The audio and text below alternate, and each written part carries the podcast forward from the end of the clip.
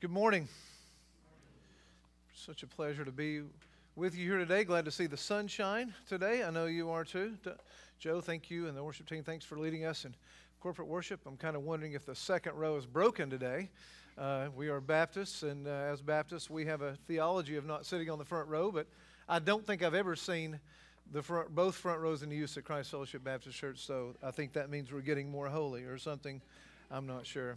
Take your Bibles, please, and turn to the meat of Hebrews chapter 11 as we continue to walk through this wonderful um, sermonic letter, which I think I've been arguing is a sermon as we seek to persevere in the faith.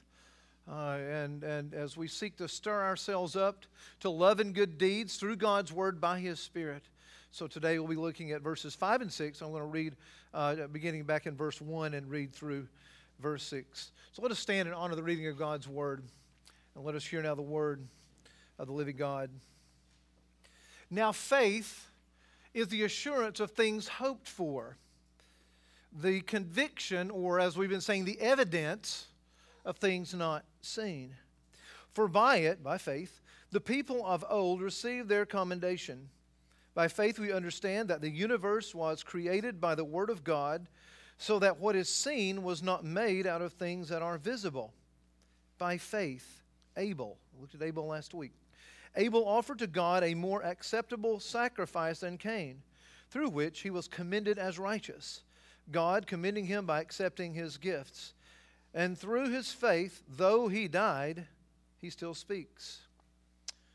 By faith, Enoch was taken up so that he should not see death and he was not found because God had taken him.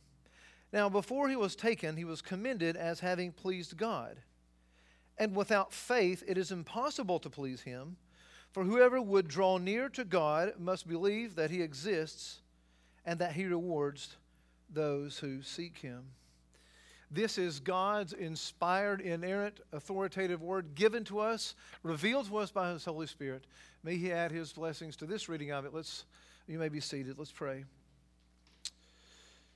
God in heaven, we need to hear a word from you. Lord, we need your truth more than anything else to stabilize us, to build a strong foundation on which we may stand, to make us holy, even as you are holy. For your word, as we will see in just a few weeks, as your word says without holiness, very soberingly, no one will see the Lord.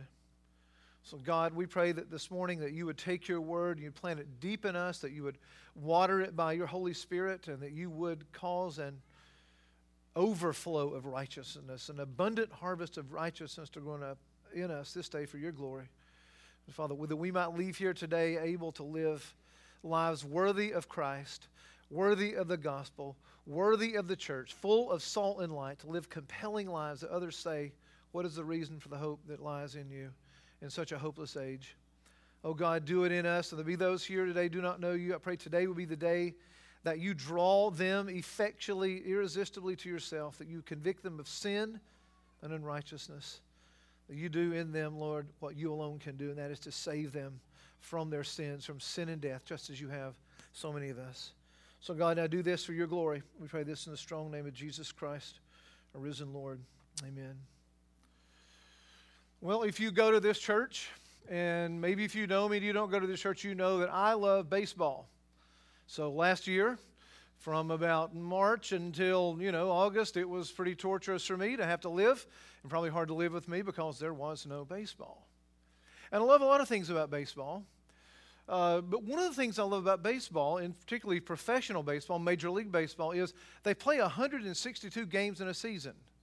And some of you say, well, that's too much. It's a boring game, and who wants to be bored 162 times, right? 162 opportunities to be bored.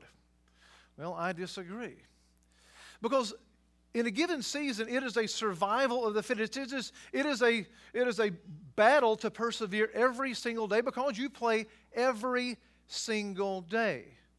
There are injuries, there are pandemics now, there are hot streaks and cold streaks, and there's a lot of psychology these, these men have to navigate, not the least of which is how to manage failure, because the greatest hitter who ever lived failed seven times, about six and a half times out of ten. Ted Williams, and you know, you've heard me say that too.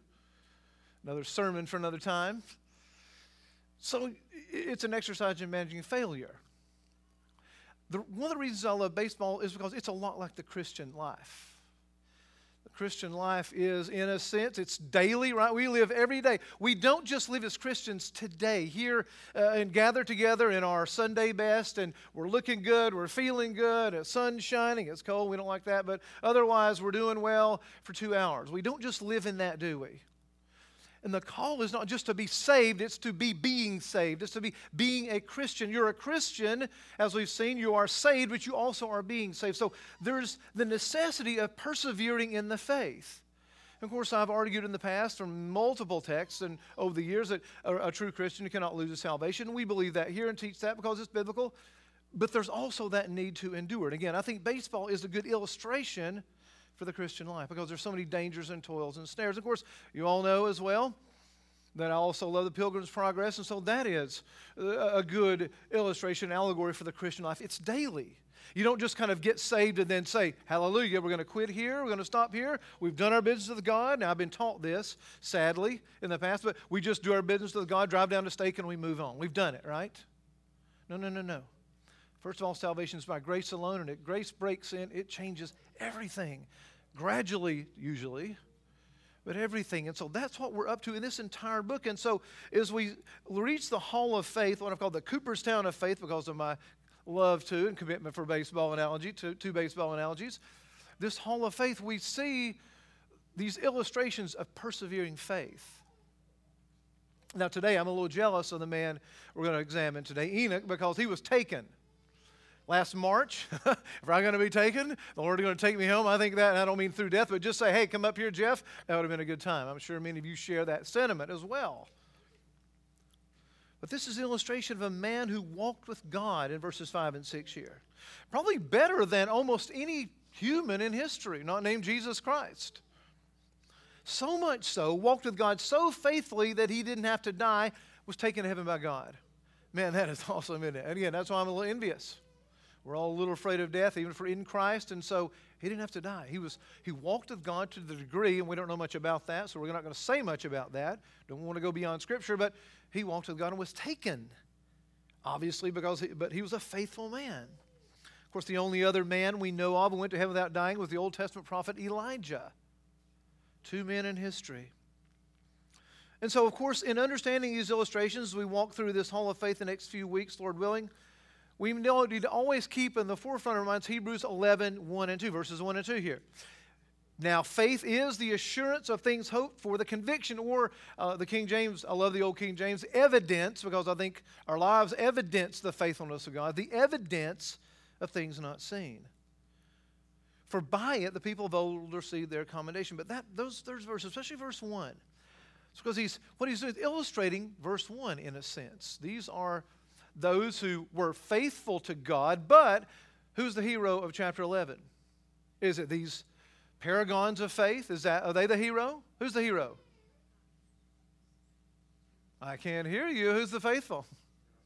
God. God is a, it's it's a tribute not to the faithfulness of men necessarily, but the faithfulness of God. And it's should encourage you. Again, we've been in this, you know, if it's a pandemic whatever it is for several months now but we're all frustrated, right? And so, but God, God is the foundation of our perseverance. Assurance of things hoped for, the evidence of things not seen. And I always want to call us back to our purpose for studying this book, the purpose for this letter, sermonic letter in the first place, and that is to deepen your confidence in God's promise. Again, that's why God is the hero. My confidence is not in Enoch or Abraham or, or uh, Martyn Lloyd-Jones or uh, Al Mohler or Mark Dever or whoever your hero is. No, my confidence and our confidence is in God, right? That's how we persevere. I am here because of God.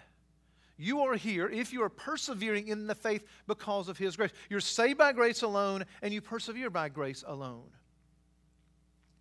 And so we have confidence in God's promise so that we turn from the fleeting pleasures of sin and live out this radical kind of love, this obedience that comes from having our hope in God. So today, Enoch. We learn in verse 5, he was a man who walked with God. And that's what we're here for, right? To walk with God. The church, the local church, is a very vital means of grace in our lives and as to how we walk with God every day, right? Not just on Sunday, but throughout, the, throughout our lives. Being here, I mean, we've talked about church attendance, and being in church, there's just no substitute for that, is there? Because it's a means of grace that God confers grace to us and builds us and grows us and encourages us. It challenges us. And some of us have had to miss over the last few months for various reasons, good reasons, and, and we felt it, haven't we? So Enoch walked with God. That's what we're doing here today. We're walking with God. And I'm hoping this stays together. If it falls off, just bear with me. So, who was Enoch? Well, the story of Enoch is in Genesis 5 21 to 24. You can turn way back to the left with me to the early parts, uh, the early chapters of Scripture. And this is this and Jude is what we're going to we'll look at a little bit later. It's what we know about Enoch. Verse, uh, I'll go back to verse 18, uh, where it speaks of Jared, his, his father. Jared had lived 162 years. He fathered Enoch. Jared lived after he fathered Enoch 800 years and had other sons and daughters. Thus, all the days of Jared were 962 years, and he died. When Enoch had lived 65 years, we can relate to that a little better, can't we? the fall is just kind of starting to take hold here. Life expectancy shortening. But 65 years, he fathered Methuselah. Enoch walked with God after he fathered Methuselah 300 years and had other sons and daughters. Thus, all the days of Enoch were 365 years. Enoch walked with God, and here's here's where we learn of what happened his end. He walked with God, and he was not, for God took him. He was literally taken up. So God drafted Enoch. It's hard to imagine that, isn't it? How glorious. But it's a brief account, so really just 51 words here. Enoch's sort of mini biography, as I've called these things. He was the seventh from Adam, which is to say, he was the seventh descendant from Adam's line, a little over probably 600 years after the world was created. They lived a long time back in those days, so, you know, everything would have been brand new. Um, Methuselah, 969 years. Man, I'd, I'd, be just a babe if that were true now, wouldn't you? I mean, think about it. Right? I, am not sure how much I think about death if I thought I'll live to be 900,000 years old. Man, for some of us, you know, we're, we're, we're cranky now. Imagine 900 more years of this. That'd be, uh, it's hard to imagine, isn't it? But I, di- but I digress. So he lived 365 years, 600 years after the creation, a few hundred years before the great flood, which we'll look at, Lord willing, next year. Father Methuselah, the oldest man who ever lived, 969 years, and back where I come from, we talk about he's as old as Methuselah. Well, this is where we get it, right? How many of you know that phrase? You know that phrase? Yeah, old as Methuselah. Some of you young people, here we go. This is it. He was a preacher of righteousness. Jude chapter, uh, or Jude verses 14 to 15, only one chapter in Jude, is a quote from First Enoch, which is a, an extra biblical source, a source outside the Bible, but it's nonetheless true, and we're free to use it. Why? But well, because Jude quotes it here, right? It's quoted in Scripture. And Jude uses this to tell us, and we'll look at it in a few minutes, that Enoch was a, a preacher, a prophet, a preacher. And what was his message? Well, it had two parts. I like that. He's a preacher. Enoch was a preacher. One, he proclaimed that the Lord would return in judgment in uh, verse 14. Turn back to Jude. That is just before the end of the Bible, the book before Revelation.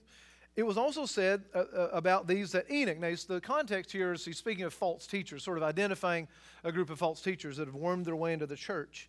He said it was also about these that Enoch, the seventh from Adam, prophesied, saying, Behold, the Lord came with ten thousands of his holy ones to execute judgment on all and to convict all the ungodly of all their deeds of ungodliness that they have committed in such an ungodly way, and of all the harsh things that ungodly sinners have spoken against him.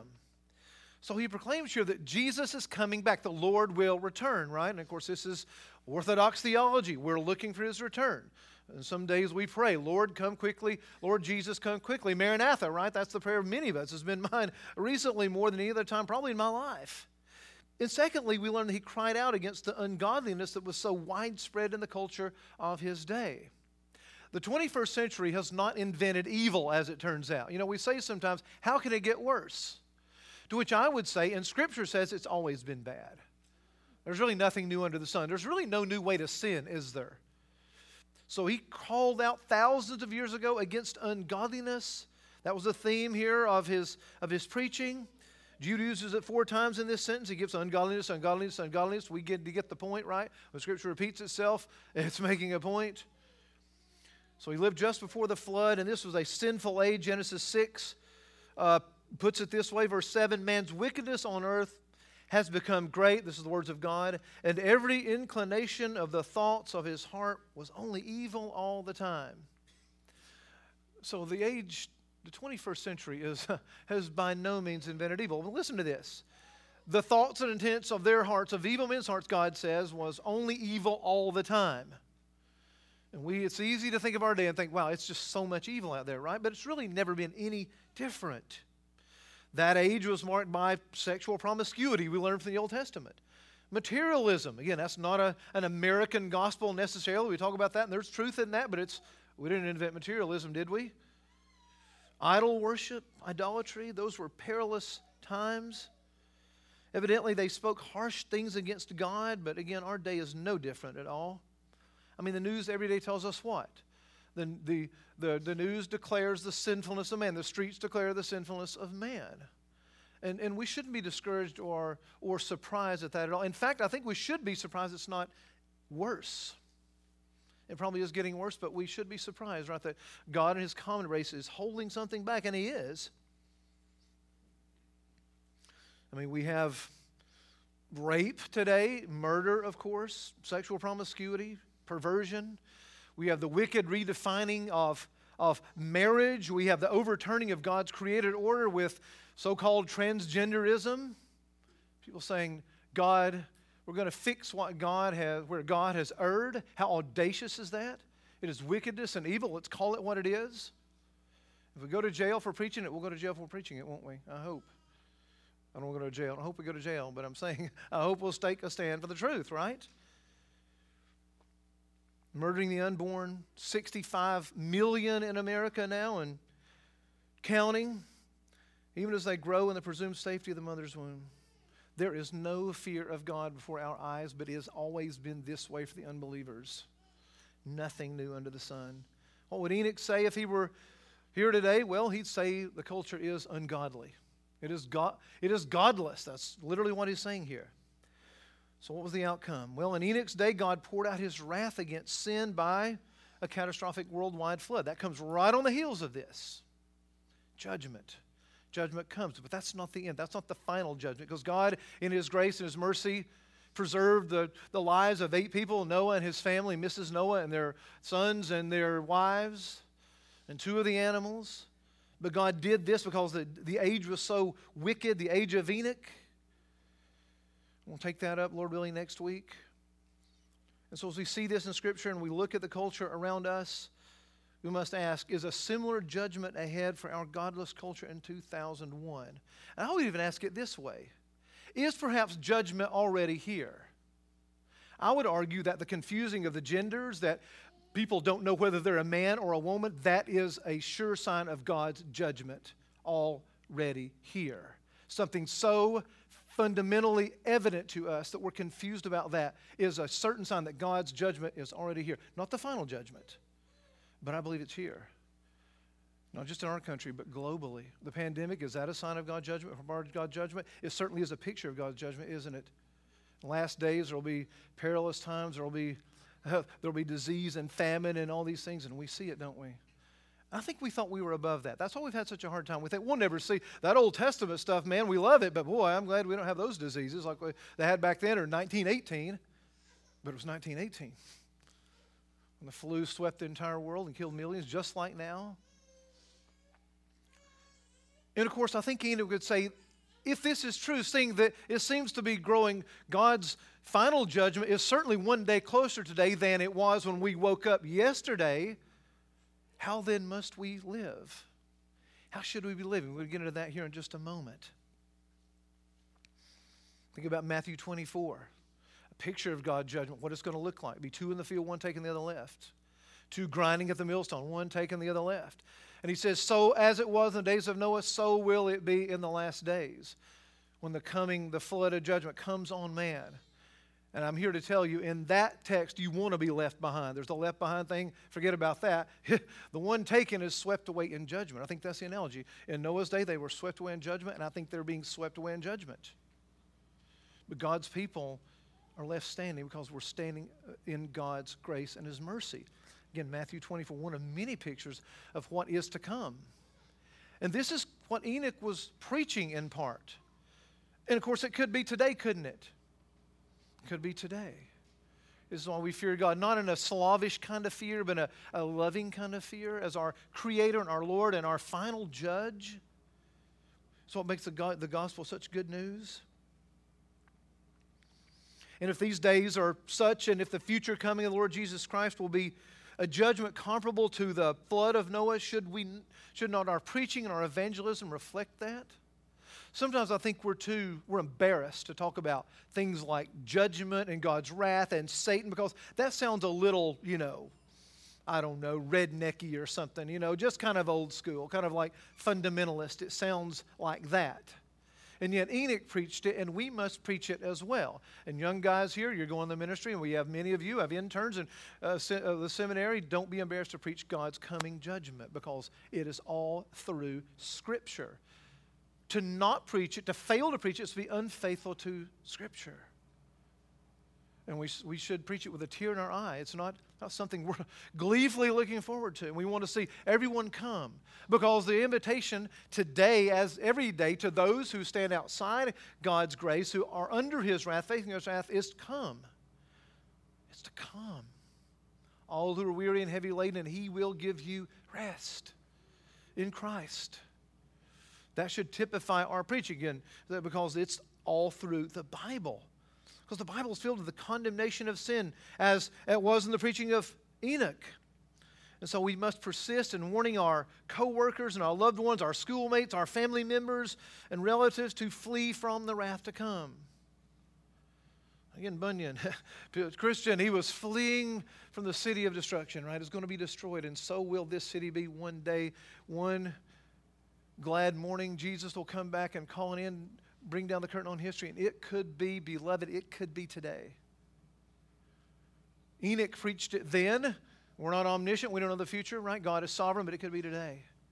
And we should not take that lightly. We should not see that as something that's a, a product of a, a, fundamentalism of a dangerous sort, that's an anti-intellectual sort. We just don't like that because we don't, you know, we don't think that way anymore. Oh, how Satan has us blinded, friends we must think about that because Scripture does. Enoch preached it, and so must we. We learn also that Enoch walked with God. This is clearly the emphasis of the story of Enoch, and the reason why the Holy Spirit has seen fit to tell us about Enoch, an otherwise obscure figure in the Bible. In the brief span of four verses, Scripture says twice he walked with God. Verse 22 back in, uh, back in Genesis 5, Enoch walked with God after he fathered Methuselah 300 years. And verse 24, Enoch walked with God and he was not, for God took him. So, what does it mean to walk with God? I mean, that's really, that's really why he's important, isn't it? Again, Enoch is not the hero of this story. It's the living God. It's Christ Jesus. And of course, this, as we'll see uh, momentarily, every, all this points to Him, to the good news. Right? The bad news is judgment. This coming, but the good news is that we have an ark of safety in Christ. What does it mean with God, to, to walk with God? Well, I'm going to give you six things. There's more, but just for the sake of brevity, six things to walk with God, what it means to walk with God. One, to walk with God is to walk by trusting God, not our own understanding. I'm getting this from Scripture, of course. Believing Him when He tells us what we should do and how we should do it. By believing Him when He tells us how we must then live. We are people of the book. We are people in this congregation of sola, the principle of sola scriptura that the reformers cherished. Scripture alone is our guide to faith and life, right? And everything. 2 Corinthians 5 7, Paul says, We walk by faith and not by sight. Of course, the, well, the best known verse that many of us memorize, probably if we've been in church long and we were children, maybe, is trust in the Lord with all your heart and lean not on your own understanding in all your ways, day in and day out, 24 hours a day, seven days a week, in all your ways, acknowledge Him, and He will do what? He will make your path straight. You say, well, Pastor, my, my path seems awfully crooked right now. I'm going through some suffering right now. I'm going through, I know a, a pastor down in Texas that I don't know, but I know about. He lost his wife to cancer last night. You can be praying for him. Michael Chapman, am I right? Is that the right name? Michael Chapman? Could be one of us, right? It's something's coming. If you're not suffering now, you will be. But trust in the Lord with all your heart. Lean not on your own understanding. If we got to write our own stories, we might not write them the way God is writing them, would we? We don't write our own stories. He has sovereignly ordained our story before the foundation of the world, and that is a good thing. That is not some kind of hard fatalism. It's glorious, right? We're the actors and we're playing, he's written the script and we're playing every single day, walking with him trusting in Him because we can trust Him, not leaning on our own understanding, which is so limited. Our, our, our understanding is limited, Scripture is not limited, God's not limited. And all of our ways, acknowledging Him, live for His glory in, in all things, right? His supremacy in all things, or His glory in all things, so that He will make our path straight. In other words, it will make sense in due time, if not in this life, the next. Secondly, to walk with God is to walk in humility humility. Look what happens in Scripture when sinful people, sinful men, encounter face to face a holy God. And it's not the same as what Michael Scott, uh, um, what, what, one commentator calls um, a greasy familiarity we have with God today through which many approach God. You know, I've heard God called my buddy and he's my homeboy and all these things like that. I've seen t shirts of Jesus is my homeboy, and that's all well and good, but I think we need to leave those off. Jesus is not your homeboy, He's your Lord and Savior. Let's get over that and stop having this greasy familiarity with God. Michael Scott Horton, that's his phrase, but I like it. You know, had one teacher one time say, just call him buddy. Jesus is your buddy. Okay. You like that? He is in a sense, but he's also the God who's going to pour out his wrath on all unbelievers at the end of time. Isaiah 6, 5, Isaiah the prophet, very famously in his call to the ministry, says, he says, Man, I'll go do it right. I'm, I'm with you, chickie baby. I'm with you. That's it, homeboy, or whatever. I don't know. This is that's an old phrase, but he say that. He didn't say that. And neither should you.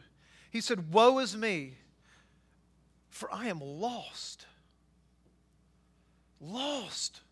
If there's anything we're here to exalt every Sunday, it's the holiness of God, right? The holiness of God so struck him, he felt lost. He says, I am lost. I am a man of unclean lips, and I dwell among a people of unclean lips. For my eyes, why? Well, for my eyes have seen the King, the Lord of hosts. He's seen him, and he realizes, I am not holy. I am undone. I am lost because I've seen the King of glory in all of his fullness, all his glory. He didn't see him in all his fullness. It would have killed him, it would have vaporized him. But he saw something in the temple of the, the glory of God, and he could barely live, he could barely stand. Job, those last few chapters of Job, and God, Job makes his argument, makes his case, and God just pins his ears back from verses uh, chapters 38 to 42. He says, Where were you when I hung the stars? Did you do it? You know, he didn't do it. Did, where were you when I fed, you know, the elephants and I fed the tigers and I, I, I made the oceans and I said, no, the waves are going to stop right there, the proud waves. You stop there and come no further. Did you do that, Job? Was it you? No, it wasn't you.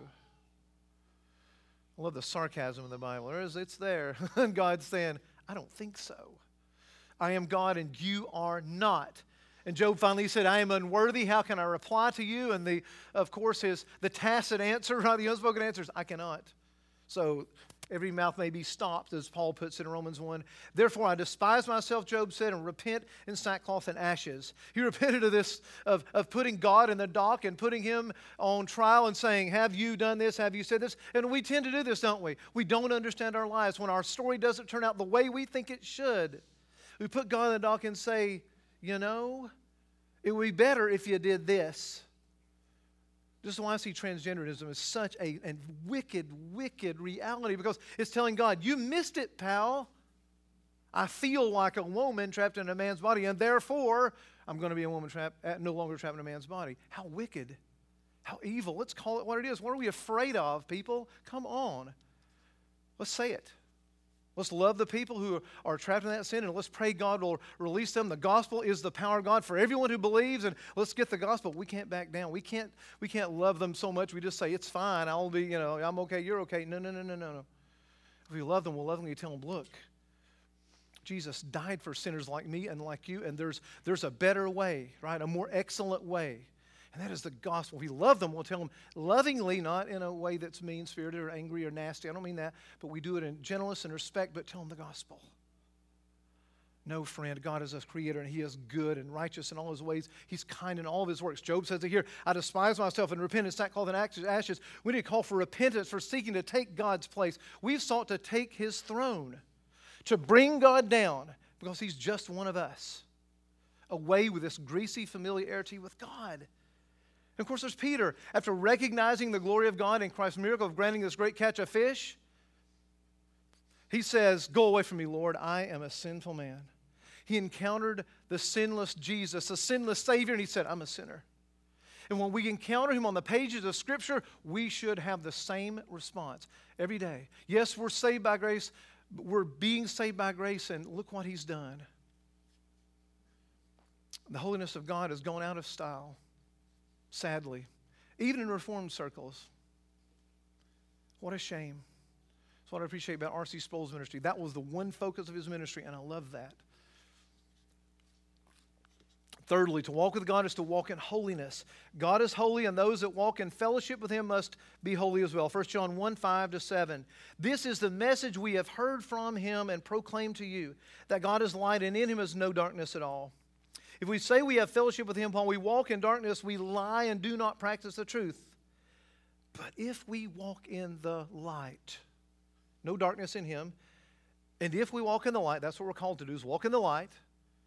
If we walk in the light as he is in the light, we have fellowship with one another. So it has horizontal effects. Our vertical relationship has horizontal effects. We walk, we have fellowship with one another, and the blood of Jesus, his son, cleanses us from all sin and we see his holiness and we walk with him, we are cleansed, yes, justified by faith, we're also being cleansed as we daily walk with him. Be holy without holiness, or no one will see God, appears numerous times in Scripture. 1 Peter 5. Be holy, for I am holy. That is a call for me. That is a call for you. Every one of us, every day. It's a battle for holiness and humility. Because if you want to be humble, you, you be holy, you must be humble we come to him and say, My hands are empty, fill my hands, right?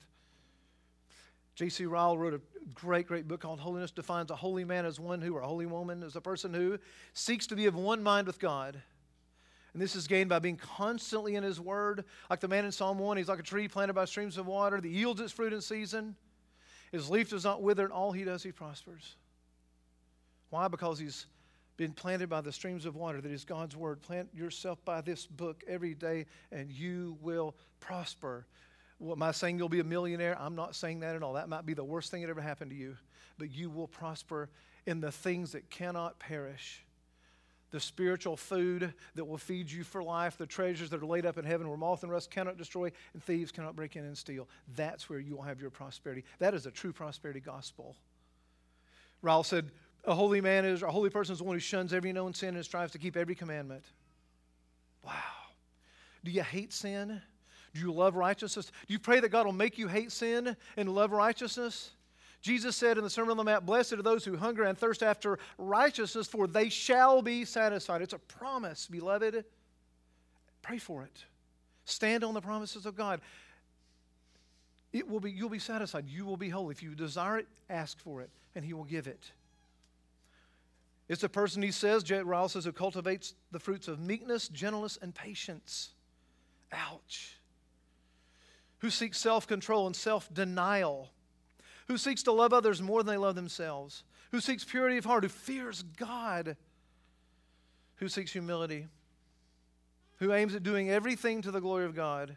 Who seeks to develop spiritual mindedness. Again, that comes only through prayer and the Word. It's very simple. The Christian life is not complex, or else I wouldn't understand it. I certainly couldn't preach it. It's just the word and prayer. 365 days a year, every year of your life.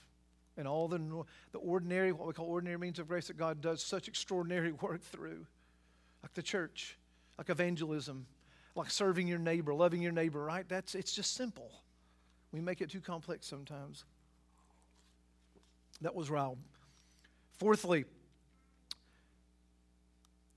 to walk, to be holy means to walk daily according to God's revealed will. Because holiness means we must agree with God as to the direction in which we will walk. Will it be, will I be king of my the throne of my heart, or will it be God? Who will be king? That's the question, isn't it? Will it be you and your little shriveled up kingdom of one? Or will it be the sovereign creator, the Lord of the universe? Of course, this means agreeing on what God has planned for us, what He said. Enoch clearly delighted in walking with God and did so. We do this by living faithfully according to God's word and resting in His sovereignty without doubting when we, and especially when we're, even when we, but especially when we don't understand what God is doing, which is almost all the time. We're not omniscient. God has not given us, made us privy to omniscient, right?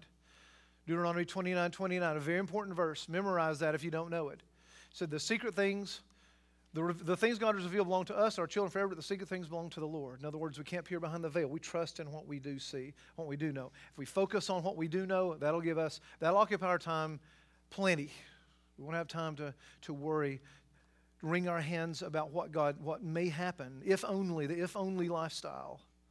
Because God's word is what? A lamp unto our feet and a light to our path, Psalm 119, 105 tells us. Fifthly, to walk in a manner, to be holy is to walk in a manner that pleases God. Holiness means we walk in a way to please God and not man. We fear God and not man. All of you, most of you, all of you, you fear man. You tend to fear man more than you fear God. And you say, well, that's very self righteous of you. How could you say that? You don't even know me. I know you because I know me. And this is what I spend most of my time doing and I still fear man more than I fear God. There's a sense in which I have to overcome wanting to please you too much in what I preach. Because we all love to be loved, don't we? I mean, oh, we love to hear our name. That's why knowing somebody's name is important because, man, they love to hear their name.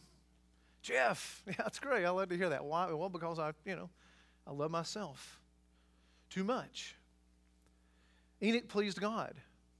If we're in a position of pleasing God, that will then we will not be in a position of pleasing man.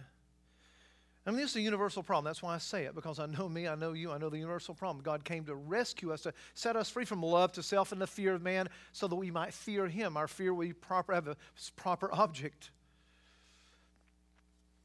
But we can't fear God and man at the same time, can we? Because the person or the thing you need most in life will control you. Whatever that is, that's what's going to control you. Do you fear God? Well, that'll control you. Whatever your idol is, whatever you worship, that's what will control you. And usually know that by what we talk about. Don't we talk a lot about? Well, that's what controls us. Solomon said in Proverbs 29 Fear of man will prove to be a snare, but whoever trusts in the Lord is kept safe. Only a proper understanding of the gospel is power enough to deal with our fear of man. We must pray that God would kill it, that we don't fear man. And I think in our country, this is going to become more and more important. To preach and to say things like I just said, and I'm not in any way saying, look how courageous I am. But things we just said, uh, you know, about sexuality and gender and all that, it's, it's, it's not popular. And it's only not popular, it could become illegal. Hate speech, they say. It's like hate crimes. What kind of crime is not a hate crime? Well, Consistency. But I think that will be good for the church. Because then we'll know who really means it, right? We'll know if that kind of persecution comes, then we will know what I really believe about this. Will I say that to the authorities? Will I have the temerity to say what I just said to them if they're standing at the door saying, Did you say this? Because if you said this, it's hate speech. We'll see, won't we? I, I mean, I hope I would. I pray that I would. You pray that I would, okay? Because that's what the church needs. And not so I can be pugnacious and combative. Don't hear me wrong. We can hear that wrong sometimes. I don't want to say that in that spirit because I don't think we need to say it in that spirit. We say it with broken hearts because there are sinners, there are people we know and love trapped in those lifestyles. One of my dearest friends growing up is trapped in that lifestyle, and it breaks my heart. I mean, I played, I played ball with him. He was in my house. I was in his wedding, and now He's trapped in that lifestyle, and I pray for him almost daily. It feels urgent to me. And that should be our posture. So don't, uh, I want to go back and make sure that our hearts are broken over this, not that we're sort of, you know, sort of overly happy about that. We should not be. Finally, to walk with God, to walk in holiness means to walk the path all the way to the celestial city, as Bunyan puts it. Holiness means we must persevere in our walk with God. In the Christian life, it's not a, not a sprint, it's a marathon, isn't it? And the race is not to the swift, but one who by God's grace perseveres till the end. Genesis 5 tells us that Enoch walked with God for how many years? At least 300 years, right? And you're, we're weary after 10 months of a pandemic, right? oh, man, I can't do the mass thing anymore. If I go into Kroger one more time, I'm going to scream. 300 years. Would we last for 300 years? If we were tempted for 300 years? That's a lot of temptation. I can barely survive, like, you know, before I go to work in the morning, temptation. Wow. James Boice, Montgomery Boice said, It was the walk of a lifetime.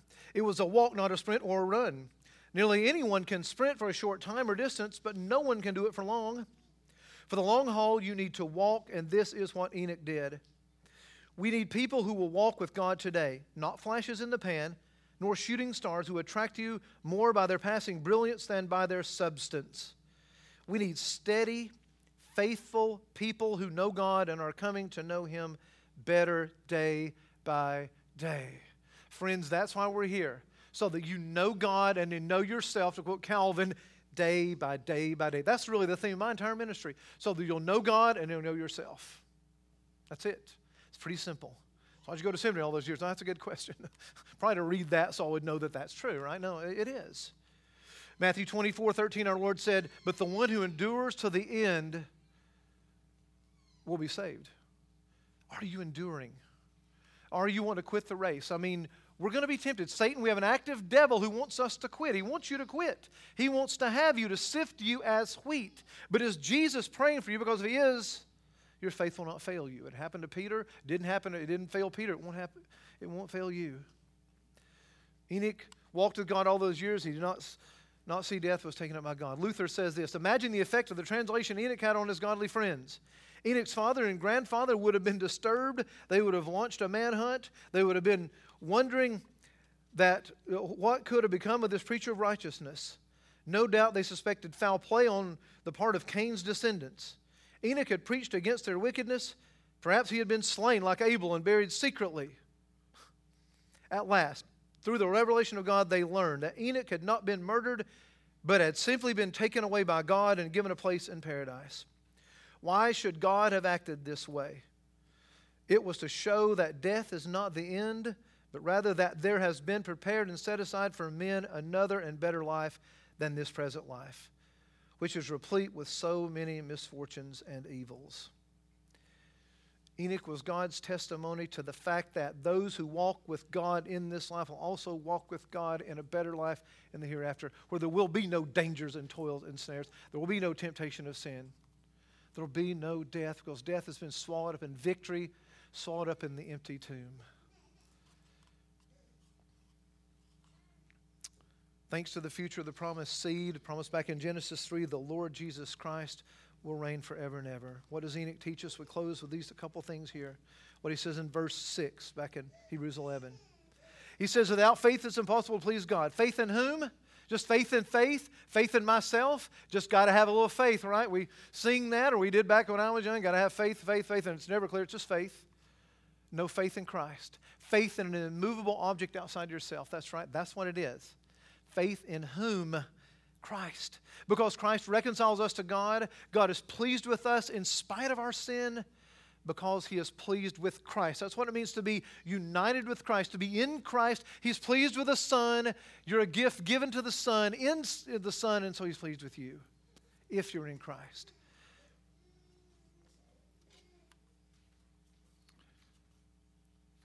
Outside of Christ, all the other ways to please God are false paths because all other ways are the way of works. It's either grace or works. It's not grace and works. There's a church that believes that, but we don't. We think that's unbiblical, right? But it's grace upon grace upon grace that leads to good works, which confirms the grace is work in you. They're all false paths. Romans 4 4 and 5. Paul says, Now to the one who works, his wages are not counted as a gift, but as his due. And to the one who does not work, but trusts in him who justifies the ungodly, his faith is counted as righteousness. You're trusting in one outside of yourself. For salvation, yes, but also for sanctification, this walk with God. It's a walk by grace, but you really walk with him. Whoever would draw near, another thing we learned from Enoch, the second thing, whoever would draw near to God must do two things believe that He exists, so there's no room for atheism, not atheism of any kind here. And the universal fatherhood of God, a very popular teaching in the 60s and 70s, is not a biblical teaching. More on that another time. And secondly, we must know that He rewards those who seek Him. How do we seek Him? by coming to Him through the mediator, through this attorney that we need whose righteousness speaks for us and says, not guilty. We know Him, and He rewards those who trust in Him with eternal life. Life in, the, in, in this age, but also life in the age to come. It would be easy to conclude that we can look at Enoch and see a life that is impossible to live up to. Well, he took him, of course, but he took him after 365 years. You know, he didn't say, well, you got saved and he took you. He took it. He walked with God for a long, long time. We have good news. Philippians 2 13. Work out your own salvation with fear and trembling. Okay, got that. Why? Well, for or because, the cause of the fear and trembling, the working out, because God, it is God who is at work in you to both to will and work for his good pleasure. If you're walking with Him, it's because God is at work in you. But the question is, are you walking with Him? Or you just go to church on Sunday? There's going to be lots of church going people who were in church all their lives and they wake up on that day and hear, Depart from me, I never knew you. And that will be a travesty to sit under the gospel day in and day out, Sunday in and Sunday out, every Lord's Day for 30, 40, 50 years and hear, I never knew you. Are we trusting in Him? Do we seek Him? Have we sought Him? Have we sought him? Matthew 6 33. Seek ye first the kingdom of God and his righteousness, and all those things you're worried about, all these things will be added unto you. Seek first his kingdom and his righteousness, which puts you in his kingdom, right? And then everything else, it's gravy. It'll be added to you. Don't worry. Seek first.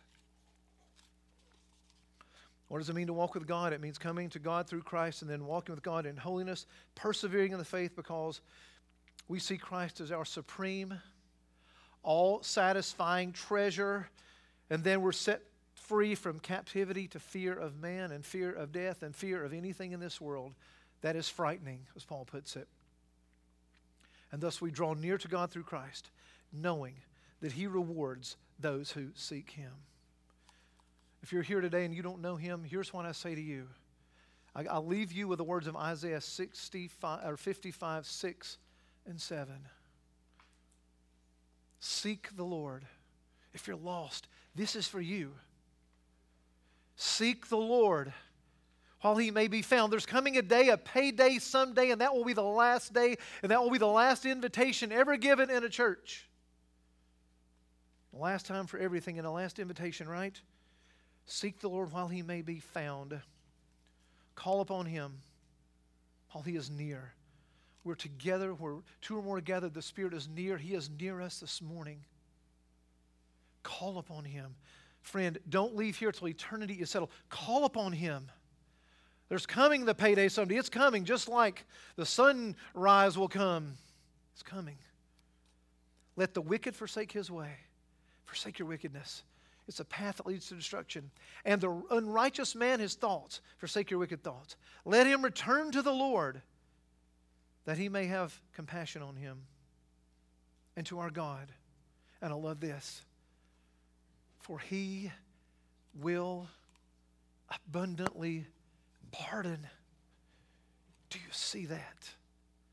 If you're outside of Christ, you're guilty. You're guilty and you need pardon. But if you come to Him in humility and, and conv- conviction of sin, confession of your sins, He will abundantly pardon. Flee to Him today. Let's pray. God in heaven, we thank you for the testimony of Enoch. for it is a testimony to your faithfulness. God, give every person here the grace to walk with you in a manner worthy of the calling with which, they've been called heaven in Christ this week. And God, if there be one here today who's lost, and no doubt there is, oh Lord, I pray that they would flee from the wrath to come. That you would work in them and draw them to yourself, that they would, you would open their blind eyes and unstop their deaf ears. And you would work, do a work in them that you alone are able to do. And God, if there are those who are trapped in some of these sins or flirting with some of these sins that we've talked about here, oh Lord, I pray you'd have mercy on them. You would set them free through the gospel, that they might flourish in Jesus, flourish in Christ, and that they would seek your kingdom and your righteousness and nothing else.